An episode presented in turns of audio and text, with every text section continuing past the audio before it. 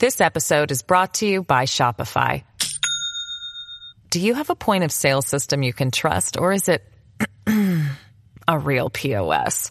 You need Shopify for retail. From accepting payments to managing inventory, Shopify POS has everything you need to sell in person. Go to shopify.com slash system, all lowercase, to take your retail business to the next level today. That's shopify.com slash system.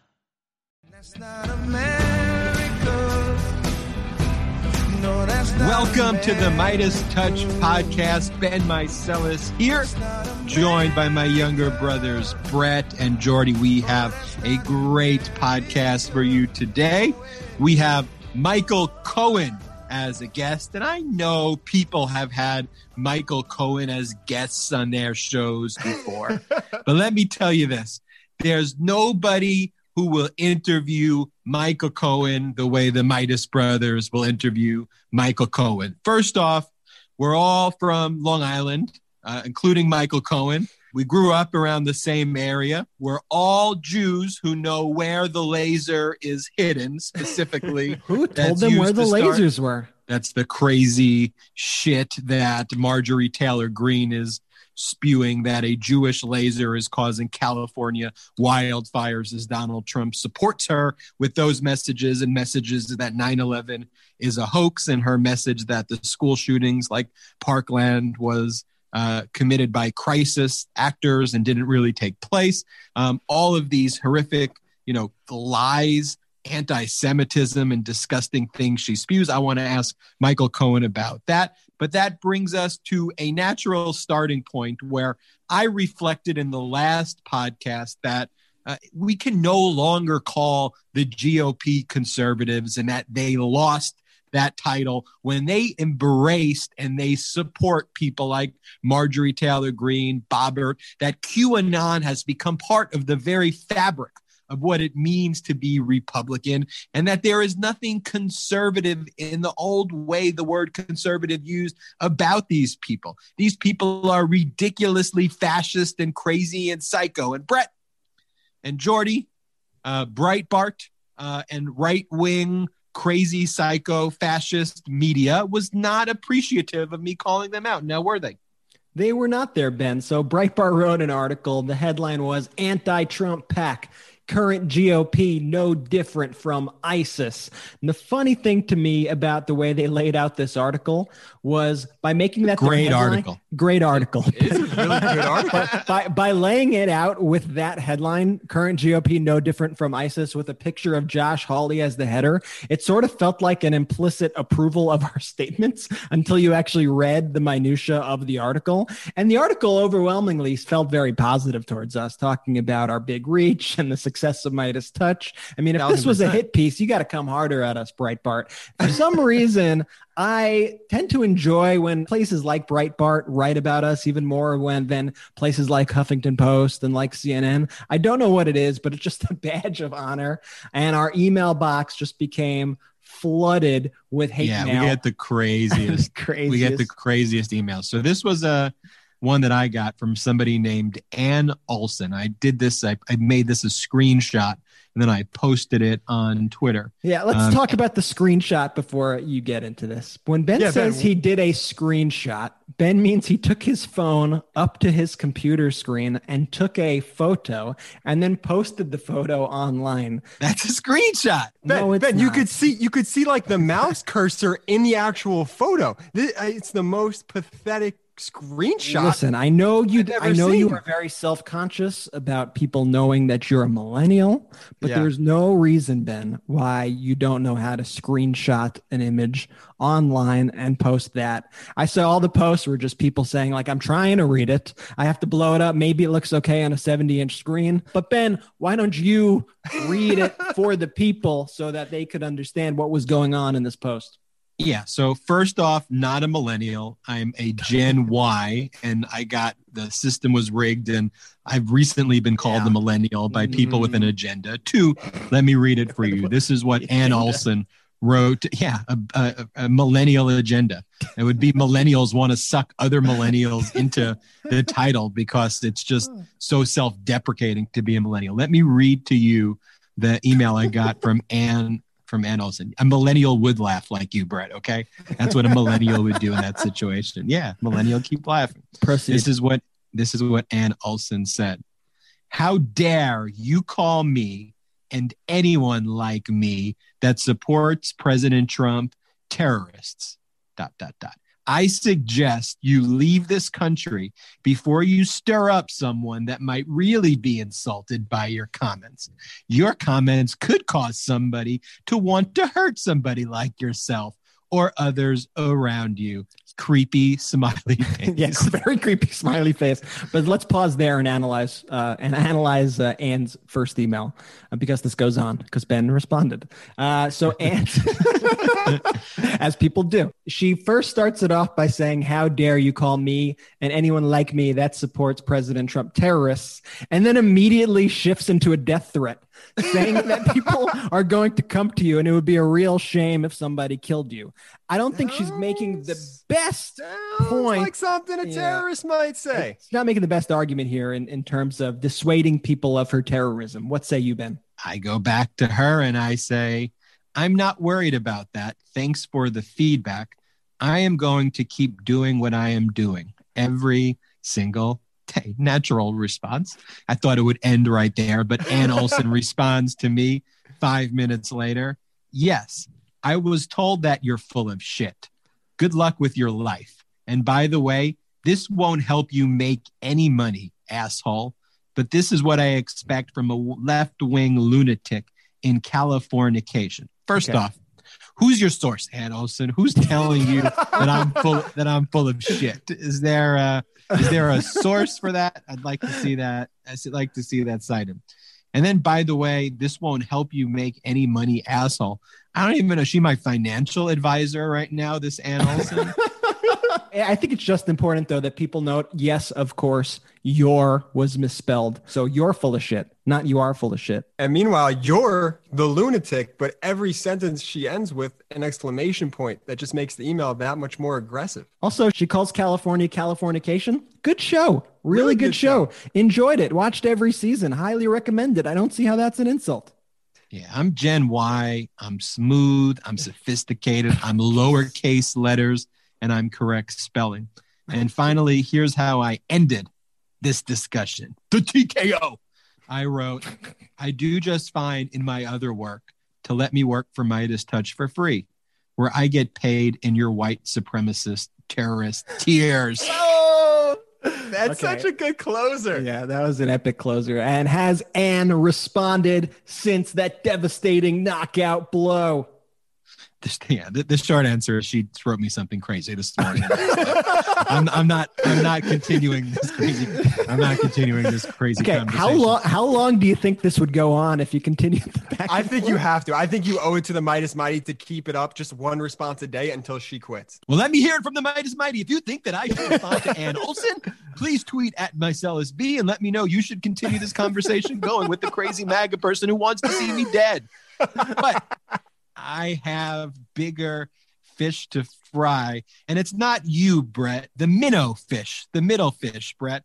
Brett getting a Brett getting a lot of love on Twitter these days. A lot of people say Brett is the naughtiest. I've seen that comment The Audience? naughtiest. the naughtiest a few times come up. They know that Brett is quite naughty. But let me talk to you about a naughty idiot who is a loser and not named Brett Meiselas. It is somebody named Little Stevie Lawson. Oh, Stevie Lawson's back in the picture. Stevie Lawson's back in the picture. For those who don't know who Stevie Lawson is, that's probably best that you don't know who Stevie Lawson is. Nobody is. should know who it is. Nobody really should know who this who this human being is. Stevie Lawson was the communications director for Looting Kelly Loeffler, who was the worst communications director, like literally ever. And he randomly would try to come after me like every week or every other week. And not only that, but he would like creep into my replies. And I wouldn't even like realize it until like I would just see other people attacking him from being in my replies. And I'd be like, dude, you're the deputy campaign manager. Like, like, can you just get out of my freaking replies, man? Well, he was proved to be the very worst uh, campaign manager that there was. We made a video about him. Let's play the clip from the last Meidas Touch podcast where I talked about Kelly Loeffler's horrible campaign manager, Stevie Lawson. Play the clip. Loeffler's communications director, deputy campaign manager, Stephen Lawson. Little Stevie. Little Stevie. Stevie, where'd you go, little Stevie? Stevie, I'm looking at you, you seditious traitor, you despicable, disgusting human being. You may have blocked me on Twitter for calling you out as the worst political operative in the history. But don't think the Meidas Mighty has forgotten him. Stevie Lawson thought that he was some fucking rock star wanting to boost his Twitter fucking presence and looks like a piece of shit fool, Stevie Lawson. Stevie Lawson, you embarrassed the country, you embarrassed the family. So that's what I said about Stevie Lawson. Little Stevie Lawson. That's, that's so tough, Stevie man. Lawson then proceeded to he's by the way, he's at Steven Lawson underscore. You'll find him. Just look at my timeline. I, I still go after him. But then Stevie Lawson blocked me, blocked Meidas Touch, blocked my brothers. He was so devastated apparently by the Meidas Touch truth telling that he went private for 24 hours. Great communications director. who turns his- Yeah, let's hide. turns- Let's hide all my communications as a communications director. This is. But anyway, Stevie Lawson, you know, in his next career path, he is now one of the leaders in a group that was just announced today. What's it called, Brett? It's called Stop Stacy. So their goal is to stop Stacey Abrams from, I, I guess, what they say is radicalizing America. Which, when you chip down to what that means, is allowing people to vote. They basically started a super PAC to stop people from voting, to try to stop Stacey Abrams and the efforts of organizers from getting people to the polls in Georgia, because that's the only way somebody like little Stevie Lawson and his shitty candidates could win elections by Little not Stevie letting people vote at the polls. Little Stevie Lawson. How many times can one person just be on the wrong side of history? I mean, Oh, it- little Stevie Lawson, like you out. know, little Stevie Lawson self-flagellates. He's an S and M. I'm, I'm. This is my opinion. I have no facts. This is just my own personal opinion.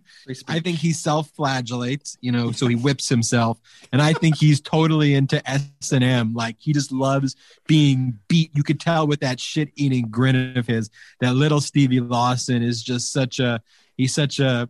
I won't even go there. Um, I, I, I I have the group's say- mission statement here to get us a little back on track. And Yeah. so it says here uh, their mission statement is we will, from self flagellation to the group's mission statement. Uh, we will do whatever it takes to expose Stacey Abrams' radical network and highlight her dangerous agenda and ultimately defeat her and her left wing candidates at the ballot box. So Stacey Abrams has not even announced that she's running for governor yet, but they've they've created a super PAC against her hypothetical uh, campaign. they used the same tropes that did not work in the last election. Radical liberal Raphael Warnock. Radical liberal Raphael Warnock. The people are over that shit. The people want legitimate politicians who can freaking govern and they don't want to hear radical liberal radical Stacey Abrams. People are done with that language. And what Stevie Lawson needs to truly be worried about is the candidate that he's supporting Brian Kemp is being attacked by the president who Stevie Lawson supported and showed subservience to while self-flagellating President Trump when President Trump basically whipped Stevie Lawson into doing whatever the hell Donald Trump wanted and had and had Loeffler basically mimic all of the Trump conspiracy theories and stop the steal bullshit ultimately for Loeffler when she finally took the stand in the Senate said that her conscience couldn't vote the way she told everybody she was going to vote and didn't hold up uh, the electoral votes from being counted. So I, I think Brian Kemp right now, his approval rating stands at just 42%. His disapproval rating is 51%. And more than one third of Republicans, 36, disapprove of his performance. But Brett, would you highlight more than anything is that what's really under attack here, voter rights is under attack in the biggest way possible. Like, yeah, we did give some of these you know, Republicans in certain states that stood up against Trump, like the Brad Raffenspergers to some extent, you know, the, the, the Kemps to some extent, you know, Governor Ducey and, and in Arizona. And we've given some of these Republicans like credit, but like it's really hard to because at the end of the day, they just didn't rig the game enough. And now they're out here rigging the game in any way they can. I mean, and that's what they're doing. The Georgia GOP is doing everything that they can to prevent people from going to the polls. They're trying to make it as hard as possible for people to vote. And uh, this is one example, and this is just one of the most ludicrous examples out there, but this is a mainstream Republican thing. Georgia Republican is introducing a bill requiring voters to send copies of their photo ID to election officials two times before they're allowed to cast an absentee ballot? Do they have to send a freaking blood test too? Like, what are they going to make people do? Remember that stupid game growing up? I don't know if you remember it because you're a millennial and I'm a Gen Y. It was called, this is a Gen Y game. It was called Mother May I. Do you remember? Like, there would be someone who was mother and you would ask mother may i like and whoever would get to mother first would win so it'd be like mother may i walk five steps mother may i you know walk 50 steps and whoever was playing mother would get to decide who who gets to walk now I quickly figured out that this game was rigged because mother gets to choose whoever basically wins, and it's the dumbest game ever. Yet we played it. We t- I know you guys have no clue. We, we you guys played freaking PlayStations while I was playing Mother May I. Mother May I? Is this like a Mike? Is this a Mike Pence thing? but but I've never heard of it. But the point is, is that what the GOP wants is to make every possible obstacle imaginable for you to vote you know, before you can actually get to the ballot box. You know, requiring two photocopied one who even has photocopiers. I'll tell you, you this: know? I don't, I don't have a working printer in my house. So if I lived in Georgia and they passed this rule, that would mean I would not be able to vote. Now, think about how many other disenfranchised people, how many other people who don't have the money to afford a printer, how many people do not have the time because they're balancing multiple jobs to send two separate photocopies to the government in order to be eligible to vote. This is clear voter suppression, and we need to fight it at every turn. And we are so lucky that we got in senators like Raphael Warnock and Jon Ossoff who are seeing this for what it is and who are supporting legislation like the John Lewis Voting Rights Act that will prevent states from taking voter suppression tactics like this. And here's a little fact bomb for you, Brett. According to the Brennan Center for Justice at New York University, state legislatures, as of now, have filed since the last election over 106 bills that are aimed to change the election rules to make it much more difficult to cast the ballot. This is more than triple the amount of bills on this topic, you know, at, at the previous time at the last election. And so, you know, they're going to try to prevent no excuse absentee ballots. These Republicans are going to try to do everything to prevent the vote. And we need to step up. And as you said, Brett, this is an issue that the Democratic Party is fighting for. Everybody deserves the right to vote. Now, I talked about fact bombs, but let's talk about another type of bomb. Sake That's a bomb. good segue. now I know why you're such a good lawyer, the man. king of segues here right now. i have been impressed. Let's talk about a sake bomb. And no, not the sake bombs that us Gen Ys. It's all interweaving this episode. Not the sake bombs that us Gen Ys did when we went to Benihana's. Do you even know what Benihana is, Brett, or do you? Of course, to- we did all of our Benihana trips together. Of course, I know what a Benny. That's not a Gen Y thing. Come on. Okay, so I hate when people did the actual sake bomb. It makes the biggest mess possible. And I guess the sake bomb is when you put a little shot glass of sake in the beer, you put the two chopsticks um, on top of your cup, you then put the sake shot on top of the chopsticks, and then you bang the table and you yell sake bomb. It would give me headaches. It would make me incredibly just kind of stressed out and paranoid that it was going to spill everywhere. Uh, it's one of the reasons that I quit drinking. It just made the whole process very annoying. So Were just I doing sake bomb? There are other ways to drink than sake bombs, Ben. You know, I feel very strongly against sake bombs, but but can you tell us, Brett and Jordy, about the sake bomb I'm talking about? So the sake bomb we're talking about is Jen Psaki, the press secretary, who just absolutely crushes it day in and day out when she gets asked either a dumb question or the answer to the question is something just so obtuse that the reporter who's asking it should have known better and we got fed up, man. We got fed up of of these dumb questions and these ridiculous reporters coming after Jen. And you know what? We said to each other in our text group, "Hey, we should make up a term for every time that Jen, you know, dunks on a reporter or a question." And I came up with a really bad example. I'm not even going to say it. Uh, Brett came up with an example. Br- Jordy was like sock dunk. I'm like, okay, Yeah, sock- it- it dunk. like a sack of It's jack. really bad. As- Brett- what is yeah. Jack. All right, Brett, your example wasn't that much better, so I'm not even going to say it either. But Mine then was ben good. comes over the top. They got they got sacked. Yeah, it was brutal. And then Ben comes over the top with the absolute winner, guys, Psaki bomb. And My so, head exploded, Brett's head exploded. And then what happened? And I just and I just I- and I went to sleep that day. I said my work here is done. It's only 8:30 in the morning. I've contributed to Meidas Touch. I said, Ben, made that's why you get paid so well in those white supremacist tears. You earned white yes. supremacist tears with that one, Ben. And so we tweeted out a very simple tweet. Anytime Jen Psaki dunks on a reporter will henceforth be known as a Psaki bomb. And Twitter went into a tizzy with Psaki bomb becoming one of the top four trends in the United States. Everybody was supporting it at first. and first. then it seems like there Still, was it's probably overwhelmingly overwhelmingly 90 i would say 98% of people but then there was a faction I would say our support rate is very similar to when Donald Trump on the Psaki bomb quote, when Donald Trump would send those emails that 97% of the Republican Party supported Donald Trump. approved yeah I think about 97% of everybody supports Psaki bomb as a thing.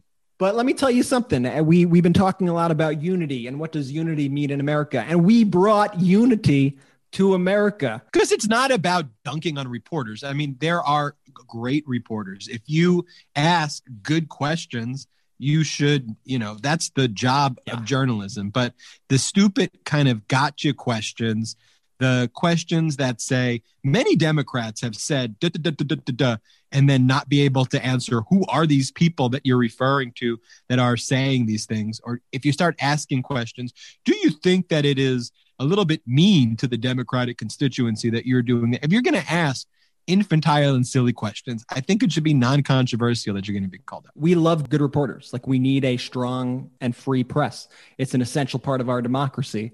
But let's not act like everybody in that briefing room is going out there with good faith to ask questions that everybody needs to know. A lot of them are trying to get sound bites. You have oan in there. You have pete Doocy in there. I mean do those people speak for me? Absolutely not. And here is a weird one. We got this tweet from a reporter, I guess who was offended at us talking about a press secretary dunking on reporters. And this is what she said about Psaki Bomb.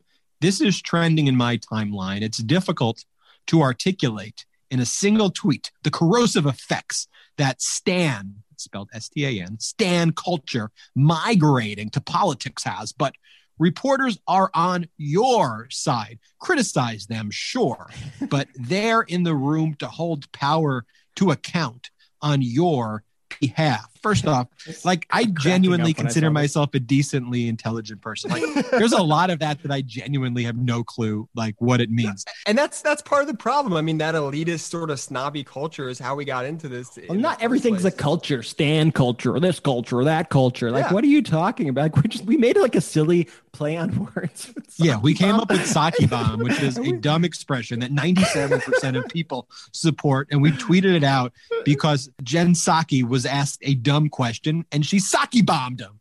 Okay. Okay. I'm going to give you the reporter's name. Okay, Claire Malone, the reporter who I was gonna, the aforementioned reporter who I was about to keep anonymous. This episode is brought to you by Shopify. Do you have a point of sale system you can trust, or is it a real POS?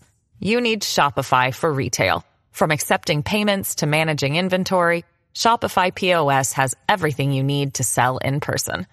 Go to shopify.com slash system, all lowercase, to take your retail business to the next level today. That's shopify.com slash system.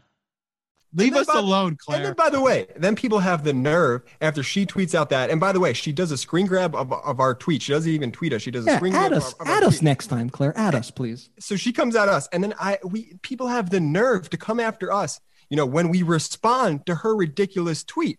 saying, Why are you going after Claire? We're not going after Claire. Claire came after us. We put an end to it. That's not going after someone. Yeah, I like the concept that you're not allowed to respond when people call you out. And you know what? After four years of having a press multiple multiple press secretaries who just gaslit the American public day in and day out. For once, we have a press secretary who is actually delivering it to us straight.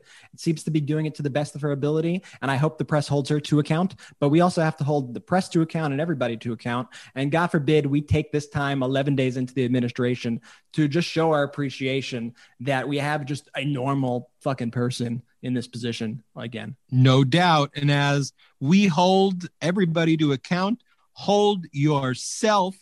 That's a bad transition. I was going to try to see. I was I was on a roll with transitions. You see where I was going there. Quit while No, you're ahead. It's a, it, it's a, it's okay. If you're a, the Hall of Famer system is as long as you're three for ten, you're basically a Hall of Famer, which is this is system I this is system I subscribe to. Yeah. Uh, before I go beyond three of 10, let's take a break. When we come back, though, the thing that's just frying my mind are so called progressives who are attacking President Biden for not getting every single thing done in two weeks. We're going to talk about that and more and bring on the lasers and Michael Cohen when we return. You're listening to the Meidas Touch podcast. That's not America. It's not America. Welcome back to the Meidas Touch podcast. Now, this infuriates the shit out of me. And when I get infuriated, I curse. I try not to curse too much because I curse too I much. reached- Someone told me I cursed too much last I episode. so know that's the why- cursing's the thing. We have to Yeah. tone down our Gotta cursing. we can't turn turn off I haven't the cursed Meidas once this Mighty. episode. I don't New think. tone, new tone, Yeah. new tone. new tone, less less cursing. But when I get mad, I curse occasionally. And I get mad when there are people who call themselves progressives, and you could be progressive, but who have no understanding generally of the way the political process works and are already basically criticizing and using inflammatory hashtags like Biden lied. I don't even think these people are truly progressive. I think they're just chaos agents who are out there just to royal up shit. I cursed again twice. And they're saying things like, we were promised the stimulus checks, we were promised the survival checks. Biden lied, the Democrats lied. We're not going to vote Democrats again. Now, it's a small group of people who are saying this, but what the hell are you doing? What are you saying? Do you know the way the political process works? We've been 10 days 11 days by the time you're listening to it maybe 12 13 or 14 days but we've been two weeks essentially into the biden Not administration and he's repealed the muslim ban. He's ended the zero tolerance policy that kidnapped children. He's reversed the transgender military ban. He's ordered hundreds of millions more of vaccines. And trust me you know a friend and you know somebody who's actually getting that vaccine now. It's actually hitting you that these vaccines are real. He's instituted federal mask mandates. He's invoked the Defense Production Act to produce more COVID supplies. He's ended DOJ contracts with private prisons, rejoined the World Health Organization, rejoined the Paris Climate Accord, expedited plans to honor Harriet Tubman on the 20 dollar bill. He paused student loan payments and evictions, defended dreamers, restored ethic rules. Oh, I'm out of breath, Brett, but that's a whole And lot that's of things. and that's the Meidas Touch podcast. Thank you so much for joining. and and look, we all agree that if they don't pass survival checks, we are going to hold them accountable. But I am okay that within the first month, this is going to get done. You know, within the first 45 days, it's going to get done. You have to literally move in to your office, undo a ton of the damage created by Trump for you to then actually move on things and, and initiate things. I mean, it was just a few days ago that we in the, the Democrats in the Senate negotiated a deal that allowed them to assume the leadership of committees. So we're moving as quick as we could be moving. And look, I just want you to know what we're dealing with here. Brett, if you could play this clip on the Republican side, on the obstructionist side of what they're trying to do, play this clip of Senator Bill Cassidy of Louisiana on what his view is of certain spending in this $1.9 trillion stimulus package. being proposed by the Democrats. He has 170 billion for schools. Now, we've already given schools 110% of what they what they usually receive from the federal government. Parochial schools have opened with a fraction of that money. Charter schools are opened. The real problem is public schools. That issue is not money. That issue is teachers unions telling their teachers not to go to work. And putting 170 billion uh, towards teachers unions priorities it takes care of a democratic constituency group but it wastes our federal taxpayer dollars for something which is not the problem Imagine your issue with the COVID stimulus bill being the teachers are the problem and they're receiving too much aid. What a just terrible take. right? And then play this clip. Um, it's of an Anderson Cooper interview with a subscriber, a former subscriber of QAnon, about what he believed about Anderson Cooper. And I want you to remember this is what mainstream Republicans view. How do we know this is what mainstream Republicans view? It is indisputable that Donald Trump remains the leader of the Republican Party. And Donald Trump just last week supported Marjorie Taylor Greene, who is the QAnon leader in the Republican Congress. So let me just make the logic game very simple for you. If the leader of the party, Donald Trump, supports a leader in Congress who's QAnon, you are the QAnon party. That's what you become. So let's listen to what they believe. Did you at the time believe that Democrat, high level Democrats, and celebrities were worshiping Satan, drinking the blood of children? Anderson, I thought you did that. And I would like to apologize for that right now. So I apologize for thinking that you ate babies. Okay. And and so that is who on the Republican side, when we talk about unity, bipartisanship, how the freak do you negotiate? You see, I didn't use a curse. How do you negotiate good. with those people? And it's so easy if you really want to say, this is not our party. You know what you do? You expel those members from Congress. At minimum, you censure them. You know what you don't do? You don't start elevating them to positions of power and to Senate committees, which is what this party is doing, which is a tacit approval of all of these statements and kooky conspiracy theories and a slap in the face to Americans. Oh, there's no doubt about that. So look, we as Democrats, we took a bipartisan approach. We tried to see, and actually we're still trying to see if a bipartisan $1.9 trillion stimulus package that's going to deliver on the promises can be achieved. But the Republicans don't want to do that. They just want to be the party of no.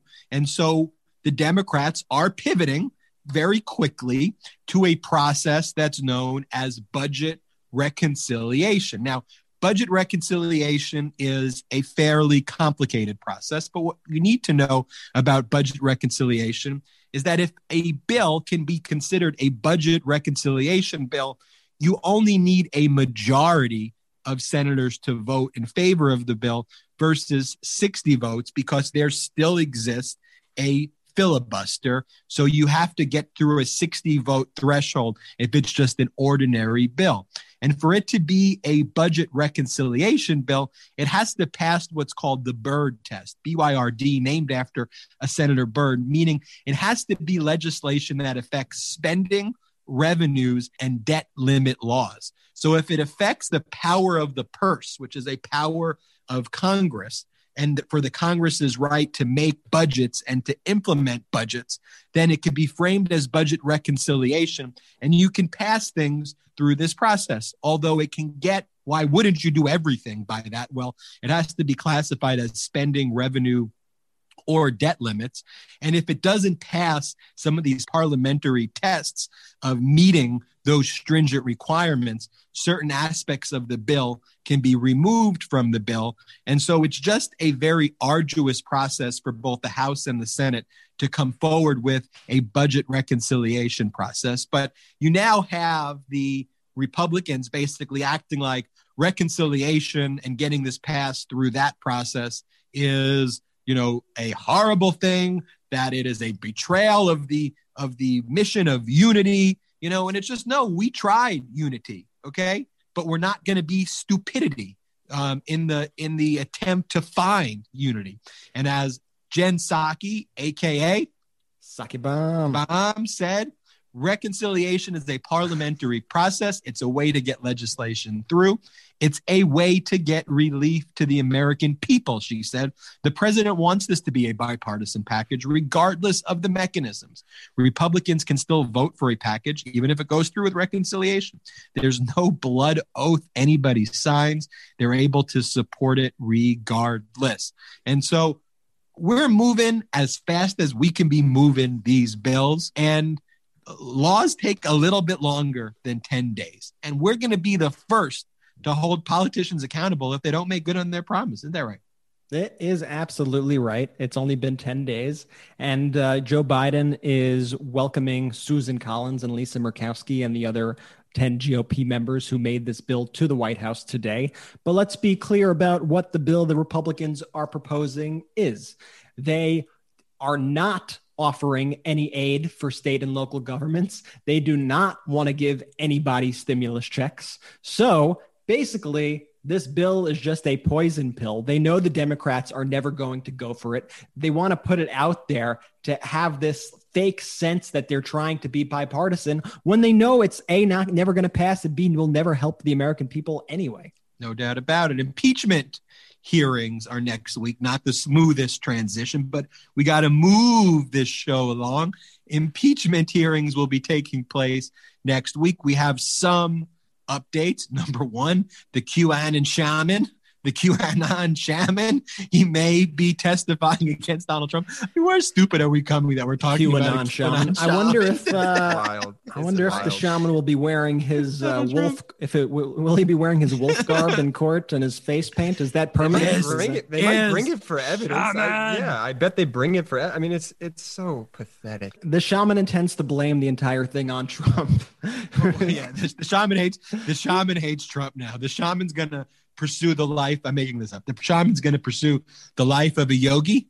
Um, he's going to be he, he's gonna be QAnon yogi, and uh, he will be anyway. But how crazy? What was it from uh, 300? Was that the movie? What it was called? Like this is Sparta. Sparta? You could just Yeah. imagine the circus of him going in and saying, "This is shaman." this non-organic food is hurting my tummy. Oh, God. So all of Trump's lawyers dropped out of representing him for impeachment. And so Trump just keeps digging and digging deeper and deeper to find some legal representation. And so finally on Sunday night, we heard that Trump had hired two attorneys, uh, Bruce L. Castor Jr. and David Schoen. Now let's give you a little bit of background about these two. Bruce L. Castor Jr. ran for district attorney of Montgomery County, Pennsylvania. But what is he most known for? He's most notably known for not wanting to charge Bill Cosby with sexual assault and letting Bill Cosby off the hook, and then suing one of Bill Cosby's victims. suing that's suing what, one of the victims. That's what Bruce Castor is known for. Now, tell me about David Schoen. Let's say about David. So David may be a different story. I I, I don't know. David Schoen is an Atlanta-based civil rights and criminal defense attorney. Yeah, yeah, yeah, yeah, yeah. yeah. Get to get to the good stuff. Tell, get to the meat. So not only did he represent Roger Stone, who uh, we all know Chaos Agent Roger Stone, but he also was going to represent Jeffrey Epstein and met with him multiple times in prison prior to his death. So Trump has put predator defending, pedophile defending attorneys in his thing. I don't know if Trump confused impeachment with his upcoming rape trial. Um, I'm not sure if if these are the right attorneys for the job. But Ben, you know, attorneys all the time have to defend you know not so great clients it's it, it comes with the job i understand everybody needs representation so how, how do you feel about it Yeah, I mean, I'm not normally one to say, well, this attorney represented these people. I'm not one to hold grudges like that. But this is all the GOP does, by the way, is is they say they blame attorneys for who they represent and treat the attorneys for representing people. Look, in the Raphael Warnock Senate race, Senator Warnock was criticized because a lawyer who happened to run a gigantic law firm who represented Harvey Weinstein as part of that gigantic law firm donated money to the Warnock campaign. That was the big headline in all of the right wing fascist newspapers. Um, Raphael Warnock accepts a donation from a lawyer who represented Harvey Weinstein. Really? So now you, as the GOP, you know, literally, you couldn't find two lawyers with a pedigree and representing the literally most vile people in the world than, than the two lawyers who are now representing Trump. But what they say is birds of a feather flock together. Now, one piece, though, about this impeachment that really hit a core, it just made it all feel a little different. One of the things that really got me is when I saw Jonathan Swan of Axios um, recently interviewed the Ukrainian president, Vladimir Zelensky. Um, and Vladimir, he asked Vladimir Zelensky, because remember, Ukraine had seen multiple revolutions recently, and they looked to the United States of America and their pro democracy movements as a stable democracy, as a place where none of this could happen. But when I think about these impeachment hearings, these words from Ukrainian President Vladimir Zelensky are always going to be in the back of my mind and probably in the back of my mind forever. I could not imagine that something like this was possible in the United States of America. I believe this was a strong blow to democracy of the United States. It is just that after something like this, I believe it would be very difficult for the world to see the United States as a symbol of democracy in the world. I mean, it's just frankly embarrassing. And and for you know those of you who remember, Zelensky was the guy who Trump tried to orchestrate this whole quid pro quo with. It was the reason that phone call was the impetus for impeachment number one of Donald Trump. And uh, that's Zelensky. You know, it, it's just very upsetting to hear that from another world leader. A world leader, and that's the the strength of America internationally is that we were this beacon of hope. We were this beacon of democracy. And Donald Trump crippled that. He tarnished that. And it's going to take a lot of time to rebuild. Even as President Biden pursues pro democratic, traditional American policies and foreign affairs engagements, people are still going to wonder like, can I really trust?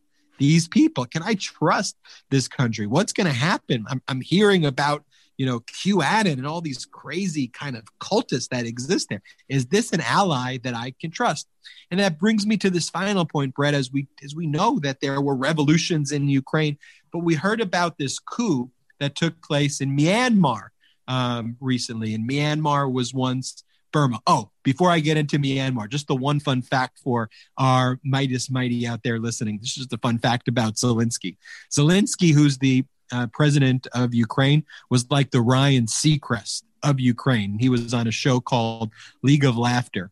He also was in a scripted series where he played the president. He was the sitcom president who then became the president. I just think that's an incredible. That's an like incredible. uh, fact. that's like that Seth Rogen movie, um, right. But yeah, so just so so take that truth bomb into your pocket. But going to Myanmar, which was once Burma, there was a coup, and the leader Aung San Suu Kyi and other senior figures from the ruling party were detained. The leader Kyi was a Nobel Prize winner. She came to power in 2015 with a landslide election. There were significant criticisms over her recently over certain human rights abuses.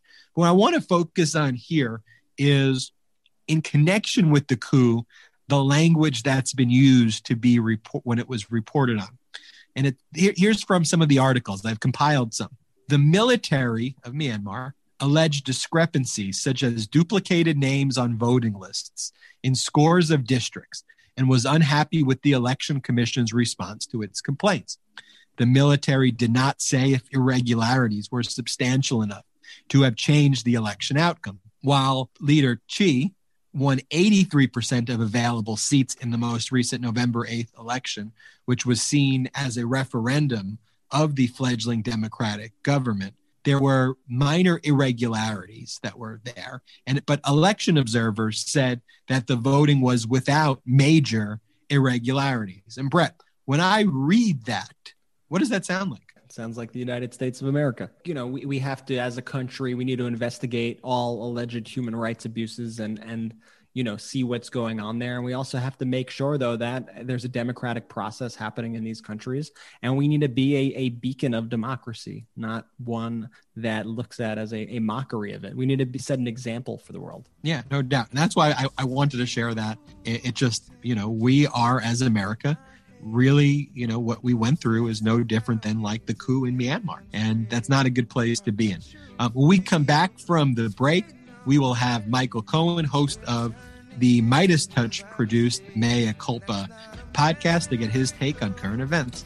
We'll be right back after this. No, that's not America. It's not America. Welcome back to the MeidasTouch podcast. The man who needs no introduction, a Long Islander, Michael Cohen, host of the Mea Culpa podcast, also executive produced by the Midas Touch brothers. How are you, Michael? I'm doing good. What's up, gentlemen? I see we got a third one here today. The guy who went the- AWOL on me. You know what? I blame the other brothers. They totally boxed me up. The problem is a lot of our Twitter supporters are Team Jordy these days, and they're trying to fix that by showing up and doing more appearances than me. The true story That's is Jordy's, true, bedtime, Jordy's bedtime is kind of around 8 p.m. And so basically anything after 5 p.m. Pacific time, we go, Jordy, you want to do Michael Cohen's podcast tonight? And it just goes radio silent for hours and hours and hours. And then the next day he goes, why didn't you tell me you were going to be on Mea Culpa? And I said, dude, we did. You were sleeping. You Total were sleeping. fabric, total fabrication. He's the baby of the family, isn't he? Yeah, Indeed. Cohen, the fans is. think that the best Sure. brother is like a good looking contest. I mean, look, if you saw photographs of me in my mid 20s, it's a different kind of guy. So it should be viewed based on Thank, by the way, brains. thank God, thank God for that, right? it should be viewed based on because I do have to Cohen. say, I do have to say that you know, time has not been a friend to you, but that's all right. You, you still, I'm sure your personality hasn't changed much. It's it's okay, Michael. At at the end of the day, it's about personality. It's about intelligence. It's about charmingness. Shut the fuck up, Michael Cohen. Let's get All right. right, well, look, at least at least you have those three because the looks is not on your side. Let's get right into it, Michael Cohen. Michael, you've heard about Yes, sir. we're both Long Island Jews, and you've heard about the Jewish lasers that are causing the wildfires in California, according to Marjorie Taylor Greene. C- can you believe, though, that after all of the crazy shit that she said, you know, including those anti horribly anti Semitic things, her saying 9 11 is a hoax, her threatening the Parkland shooting victims as they were going to the Capitol building. And what is what does Donald Trump do? Supports her, throws at this moment, says that he's got she's got his full support. What do you think about that? Well, is it any different than what I had said last time? And I will repeat it again, and I will continue to repeat it till the day I die. Donald Trump is emphatically a racist. He is a sexist. He is a misogynistic, xenophobic, homophobic, Islamophobic anti Semite.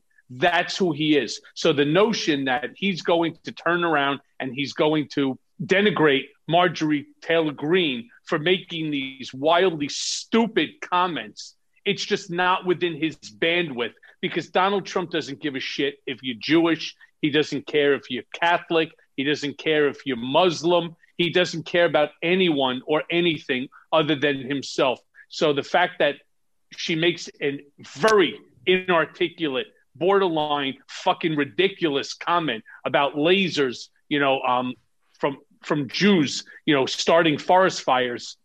Why should Donald Trump get himself involved when he has more than enough shit on his own plate to deal with? Michael, we have the impeachment trial coming next week. See, I think you would make actually a great character witness for Trump in the sense that you knew his mindset. You know what he was saying to his supporters. Now, I don't know if you're going to testify, you know, or not. I know the Democrats want to keep it, you know, super short, but if you were to testify, what would you say at that trial? That's actually a great question. Um, first of all, they have not asked me, but what they should be asking somebody like myself, who got up before the House Oversight Committee, as well as made the same statements to the Senate and House Select Committees on Intelligence, as well as the judiciary. That, and I talk about it in my book, Disloyal. Donald Trump is like a mob boss who talks in code. Now, this code wasn't all that difficult to translate, but there are things in what he had said when he blew this MAGA whistle to these insurrectionists to storm the Capitol. There are things in how he says it that I can get into great length and detail on that will will basically put the nail in the coffin when Donald Trump is going to use the only argument that he can possibly say is that I never told them to storm the Capitol. I never told them to break down doors. I never told them to try to find and kill Nancy Pelosi or Mike Pence. I never said those words. That's true, Donald. You never did.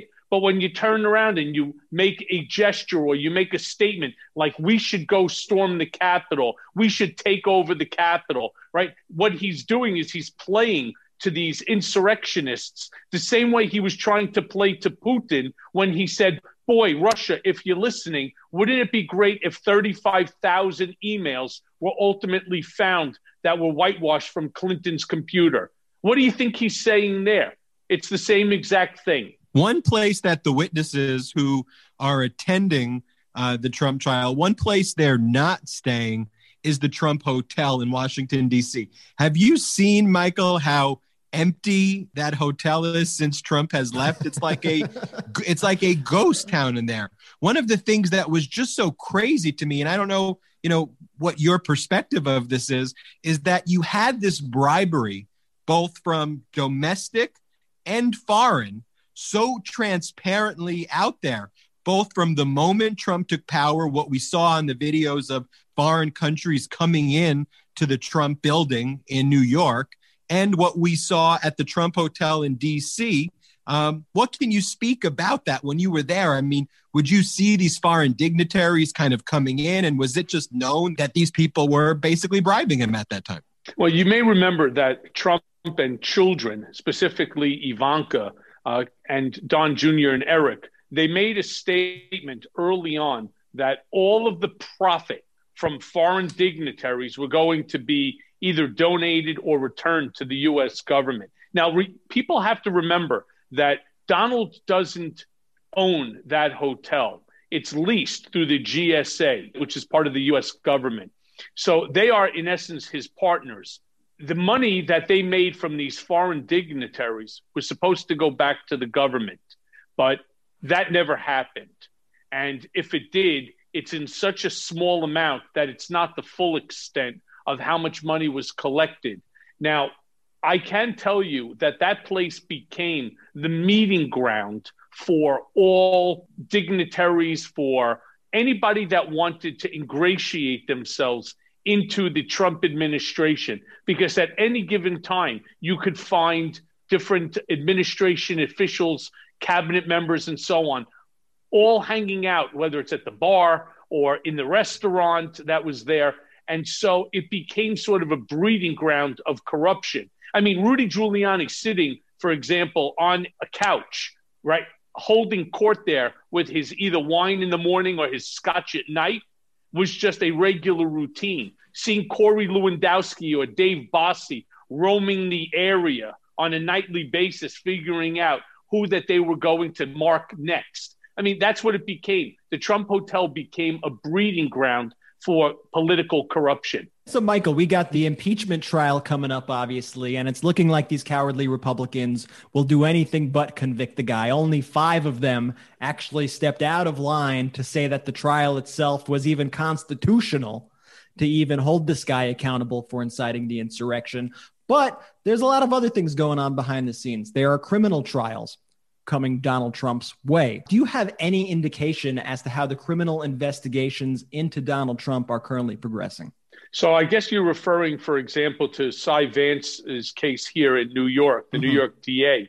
The answer to that is I do not. Uh, I anxiously await uh, either being called or seeing on television the indictments going out. But today's already, we're in week two since the inauguration of Joe Biden. So why he, why Don Jr., Eric, Allen Weisselberg, the CFO of the Trump organization, Ivanka, Jared, whoever, why there are no flying indictments, I have no idea as of yet. And the same holds forth for Tish James. Now, hers my understanding is not at the moment being considered criminal, but rather civil.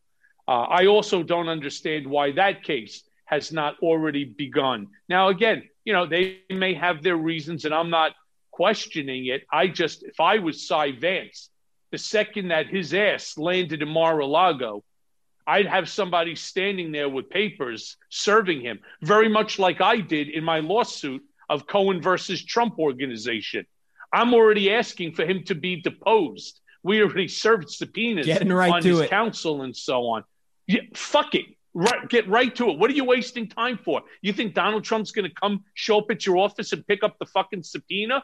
Not a chance. He knows he's got trouble, and the longer and every single day that goes by, you're just empowering him. He's becoming more and more emboldened to continue to do the wrong thing. And every day while he sits there at Mar-a-Lago in Magistan, as I call it in Mea Culpa, right? Every day that he sits in Magistan with his sycophants and his MAGA army, all sit, right? He's figuring out how he's going to advance the Trump News Network so that he can now have income coming in because And- right now there is no income. And it looked like Magistan when we saw the photo of him and Kevin McCarthy with the tacky gold ballroom behind him. It looked like something that you would see of an exiled dictator, like a picture out of Gaddafi's Libya. And to me, New York is just the tip of the iceberg here. He incited an insurrection in DC. He should be held accountable for inciting an insurrection in DC. He tried to mess with the election in Georgia. He should be held accountable for interfering with the election in Georgia. So I think there is a lot more to come on the legal front that's even beyond our political processes. And I'm hoping that people start picking up the pace and, and start moving on to the next bits of this. And what about all of the various different congressional committees that need to be, you know, bringing up charges um, against Trump as well for witness tampering and obstruction of justice and all the other things that he did to people like myself? Right. What I love now are these fucking GOPs and many of the Democrats as well. I have to tell you, it's really beginning to irritate me. Something fierce. They want Secret Service. They want uh, protection because they're fearful for their lives. Now they want to be able to expense flak jackets, right? Bulletproof vests and things like that. I get that. And you know what? They should be entitled to it. But what bothers me the most, where the fuck were they when Trump was doing to me, a civilian, somebody who doesn't have Capitol Police to protect them, someone that's not capable of having somebody shuffle me, you know, underground through the subway system to a remote location that's safe. I basically had to drive myself to DC. I walk the streets by myself. I can't walk with family because you never know what one of his MAGA warriors will try to do because many of them are fucking unhinged. And you know what? I didn't see a single one of them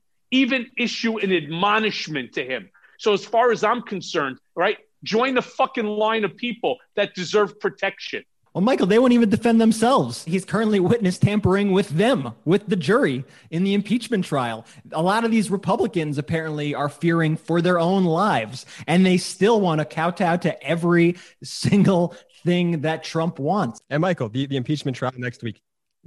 Wh- What type of shit show is that about to be? So it's funny that you say that because that's what Donald Trump is all about. The whole goal of Trump is to make this into a shit show. It needs to be a circus. That's why I always call him Captain Chaos because that's what he wants to do. And what's Donald Trump going to do? He's going to play the victim. Oh, they, they didn't want me to be president from day number one. Day number one, they came at me from day number one. Everything that I tried to do, I did great. We never had it better. I mean, could you imagine? He wants the fucking Nobel Peace Prize for creating a vaccine, something that he doesn't even believe is legitimate. He doesn't believe the pandemic is real, despite the fact that it put him on his fat ass, right, in Walter Reed, that his kids got sick, his administration, that there's 450,000 Americans that have died. But that doesn't make a difference to Donald Trump. So, what is he going to do? He's going to figure out how to turn the entire impeachment into basically another infomercial on why people need to continue to support Trump day in and day out with their hard earned dollars, whether they're big donations or small dollar donations, it doesn't matter. Why you're going to need to tune in to Trump News Network in order to hear the truth, right? As told by Donald Trump himself, with that at the next hour, you could hear the next truth teller, Donald J. Trump Jr. And after that, you could hear more truth from Eric Trump, Laura Trump, Barron Trump, you know, Mickey oh, Mouse Trump, and everybody else, Melania Trump. And they're going to have the whole Trump family spewing the same fucking lies over and over again and keep sucking money out of these MAGA supporters of his that legitimately cannot break out of the cult. Finally, Michael, we're two weeks into the Biden administration.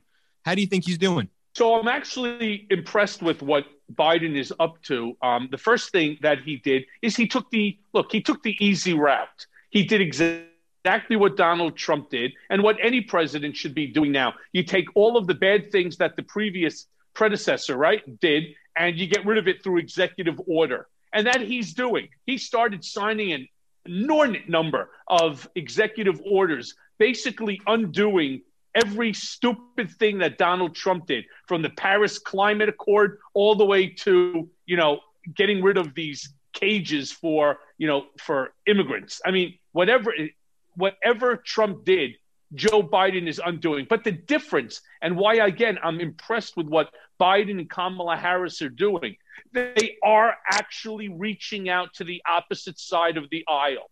The fact that Biden could meet and to talk and to have a civil conversation with somebody like Mitch McConnell in order to try to bring the country to a place of less divisive, um, to a place where it's beneficial to everybody so that they can figure out how to get stimulus checks into the American people's hands. I'm impressed with it because not many people could stomach Mitch McConnell. And in light of the way that he's been such a fucking asshole and such a supporter of Trump through thick and thin, now all of a sudden he's beginning to slowly move himself away from the Donald Trump Trumpism line, right, to something more centrist.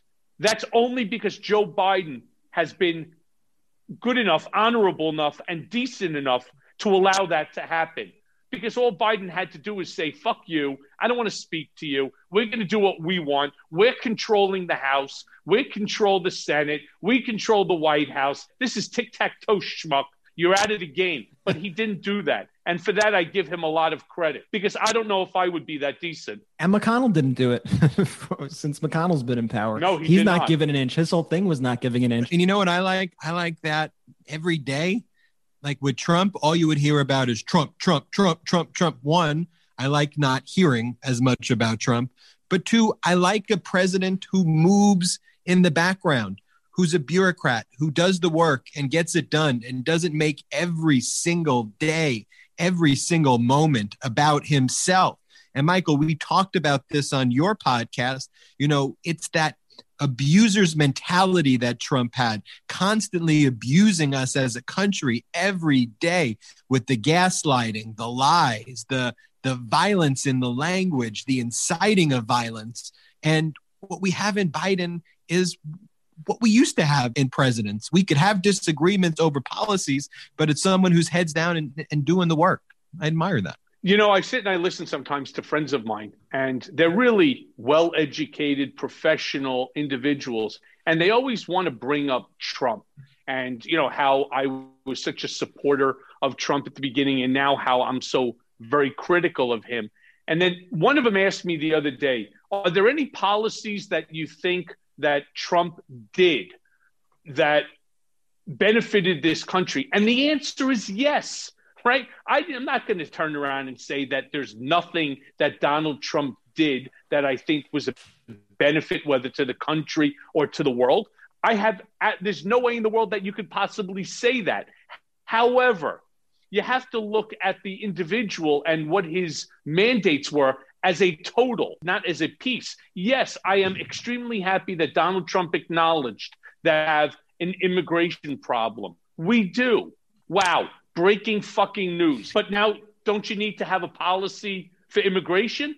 Okay, I get it. You didn't like what was going on, so you put a, a hard stop, but you can't. That's the problem. So he took the popularist view and he ran with it, but then he never finished it. And that's even worse because he took apart something that at least there was a process. You knew you had to work within a defective process. He stopped that defective process, but he offered no alternative. So what they do, they put people into cages and then they send them back. So what did he actually accomplish? And the answer is nothing. And the same holds true for prison reform. He signed a fucking piece of paper and then he had Bill Barr put out the First Step Act, 18 USC, I think it's 3632. He had them come up with a overall general theme to which he of course took full pat on the back that he himself has done more for prison reform than any president since Abraham Lincoln. Again, always to Abraham Lincoln. Well, no, they've accomplished nothing. That act basically was the signing of that one piece of paper, and that they, the BOP, the Department of Justice, Michael Carvajal, the chair of the head of the BOP, they have done absolutely nothing within which to define the First Step Act. That's like, for example, what I'm suing on right now in this habeas corpus action that I have against the government, the BOP, and Michael Carvajal. This is my point. It's easy to take something apart, but why are you taking it apart if you don't have something to replace it? That's Donald Trump. Michael Cohen, men's fitness model, host of the Mea Culpa podcast. Thank you so much for joining us on uh, Meidas. yeah. Sure, yeah, Thank you so yeah, much sure, for joining us on Meidas Touch. It's really, And, it's uh, really we'll- hard we'll- to get into great shape when you're on confinement. it's funny that you said that really quick. I ended up having to go to the uh, to the hospital today because um I hurt my shoulder working out. Now it appears that I ripped the the what do you call it the ligament in my shoulder, and now I have to go for for shoulder surgery on top of everything. Well, we wish you the best on the soldier surgery. If you need me to teach you how to do the, the, the shoulder curls and the things, I got you next time. We'll go on your podcast. It got you out of the house, Michael. It got you out of the house. It sure, That's a positive. it sure thing. did. exactly. And next time, make make sure the brothers extend the invite to me next time. I'd I'm love to come sorry. Which brother are you? Michael Cohen, always a pleasure. Guys, we'll you see you back. well. Meidas, thank you for joining Meidas. the Mea culpa podcast. All right. podcast. Have a great day and uh, and wish you well on your shoulder injury. Take care, fellas. Welcome back to the Meidas Touch podcast. Before we wrap up, I want to talk about the continuing intrusion into efforts to heal the country, both literally and figuratively. and this is coming from anti vaxxers across the country. But there were two stories, one in LA and one in Wisconsin, that particularly. Right in our backyard, Ben. Right in our backyard. What's going on over there, guys? So let's talk first about in Wisconsin. A far- Wisconsin pharmacist went wild, and not in the good way. Uh, a Wisconsin pharmacist sabotaged hundreds of doses of the Moderna vaccine. This guy also happens to believe the earth is flat and that the sky is a shield put up by the government to prevent individuals from seeing God. You know, real normal stuff. And this guy is somehow in a position of power where he gets to decide who gets the vaccine. And so we got that.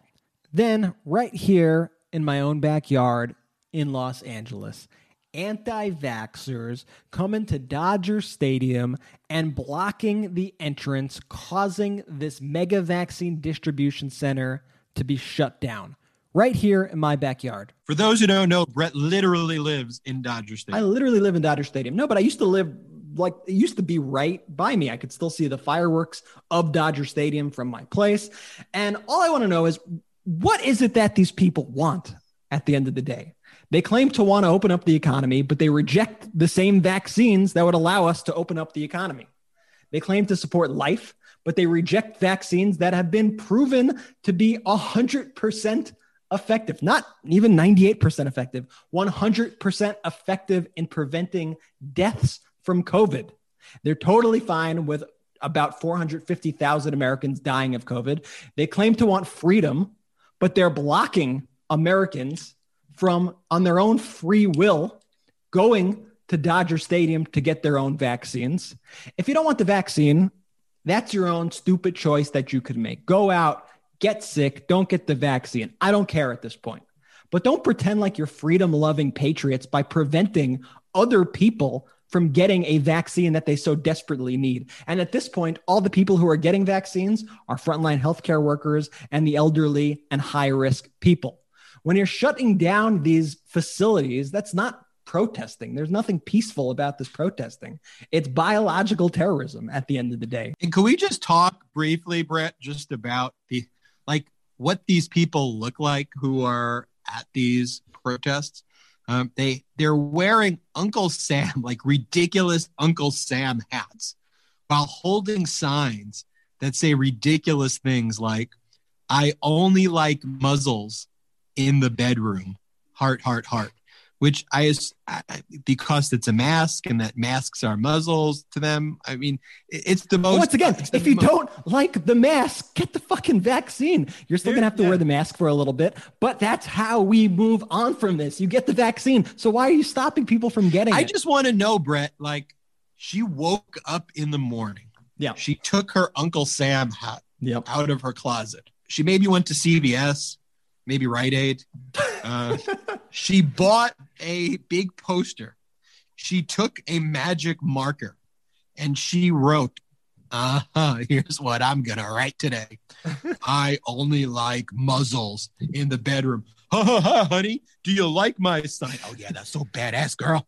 That's so bad. That's how I think Let's- the guy's next let's, there. let's go to Dodge That's so- Stadium and yeah, that's so people from getting badass, their girl. vaccines. Yeah, what are we what are we gonna do? Well, I think that we should go to Dodger Stadium and let's stand in front of the gates and let's prevent the elderly and high risk individuals from getting their vaccine. It's just so despicable. I want to be clear. They're not. I, I don't think they're seeking, you know, some righteous cause in their own heads. Even I don't think they're actually seeking in their minds, you know, this their this patriotic act. I think they're seeking attention. There's something wrong with these people at such a core level. Now, I'm not letting them off the hook by any means. What they're doing is despicable, but I don't think what they're doing is out of patriotism or misguided patriotism. I think it's out of attention seeking. And that's my Miami Alex moment, Ben. Ben said on the last episode that people like Lauren Boebert and Marjorie Taylor Greene were doing Second Amendment cosplay. I feel like these people are doing America patriotism cosplay by wearing these hats and claiming to support freedom while preventing high risk individuals from getting vaccines. Like it makes no sense. It- it- it's so strange. And Jordy, I would be remiss if I didn't close out this podcast because I know people who just heard you speak. Um, the Meidas Mighty are going to be very concerned about you because you sounded very sniffly there. You no, sound I don't. you did. You sounded very congested. And I'm not going to lie. Like as I'm not saying this to be rude. Your nose looks a little like it looks a little crooked. Like did they did they punch your nose today? You know, When I they have were a the- bro- you know, I got into a fight. and I have a broken nose. That's messed up, Did- man. You can't Really? Did you? my nose? Yeah. When? You don't know that. We all, when I, it's not worth talking about. You know, I have a broken nose. It's fucked up. All right. Did, I, but did that anyway, happen? I don't even remember. I didn't know this happened. Jordy, your nose looks a little crooked right now. yeah, because it's broken. Because I When broke did it you in break your nose? I, no one. that. Brett, knows. do you see what I'm saying though? His nose not- looks like a little bit All tilted right. to the left. What did they do at the allergy? Who who broke your nose at the allergist? Tell us. So that's not what happened. But the allergist did not did not go well at all. So Jordy Uh, went to the allergist today. Yeah, so so I'm there. Doctor comes in the office. He goes, Mr. Meiselas, I, I think you filled out the paperwork wrong. I go, what do you mean? He goes, uh, you wrote that you have two dogs and a cat, but you also checked off the box that you're severely allergic to animals. And I go, no, sir, that's that's correct. and he looks at me with just like this utter like disgust and just like disappointment. And you know what it reminded me of when we were kids and our parents, you know, they wouldn't get angry with us, but they would just tell us like they were disappointed when we did I'm something that they didn't necessarily just- agree. I'm just disappointed. disappointed. Just brutal. Um, and anyway, he goes, Mr. Marcellus, let me ask you this. Are you trying to live every day of your life just as miserably and as miserable as you possibly can? And I looked at him without missing a beat. Now I was kidding, but I looked at him real serious. And I go, Doctor, respectfully, you know, you're my allergist and not my therapist. I just don't think we have enough time for me to really get into this right now. And he didn't find that funny at all. And then he recommended me to a different allergist that I have to go see next week now. You So got that was my- rejected by the doctor. got rejected by the allergist. I have to I have to go to a different one next week. So Jordy got fail there. rejected by the allergist, got referred to a therapist. Jordy, these Meidas jokes, man, are very niche with our Meidas audience. They don't translate. You can't Psaki bomb your allergist when you go see him next time. Okay. It, it was brutal. I'll come correct. I'll fix my nose. I'll, uh, you know, I'm gonna get healthy. Don't worry. Yeah. Jordy, the safe Meidas there, Mighty are Jordy, rooting for you. Brett and myself, we're rooting for you. We need you to get healthy. We don't want to tease you on this show anymore. We love you, Jordy. Thank you, everybody, for listening to this episode of the Meidas Touch podcast. We got some great episodes and some incredible guests who are booked in the coming weeks. I want to thank you all for taking the time for making the Meidas Touch podcast the top 25 podcast of all categories in the United States. Give us a five star review. Listen to us on Tuesdays and Fridays and download us whenever you want to download the Meidas Touch podcast, recommend this to a friend. We appreciate your support. Give us a five star review. Did I miss anything there, Brett and Jordy? That's good. shout out to the Meidas Mighty.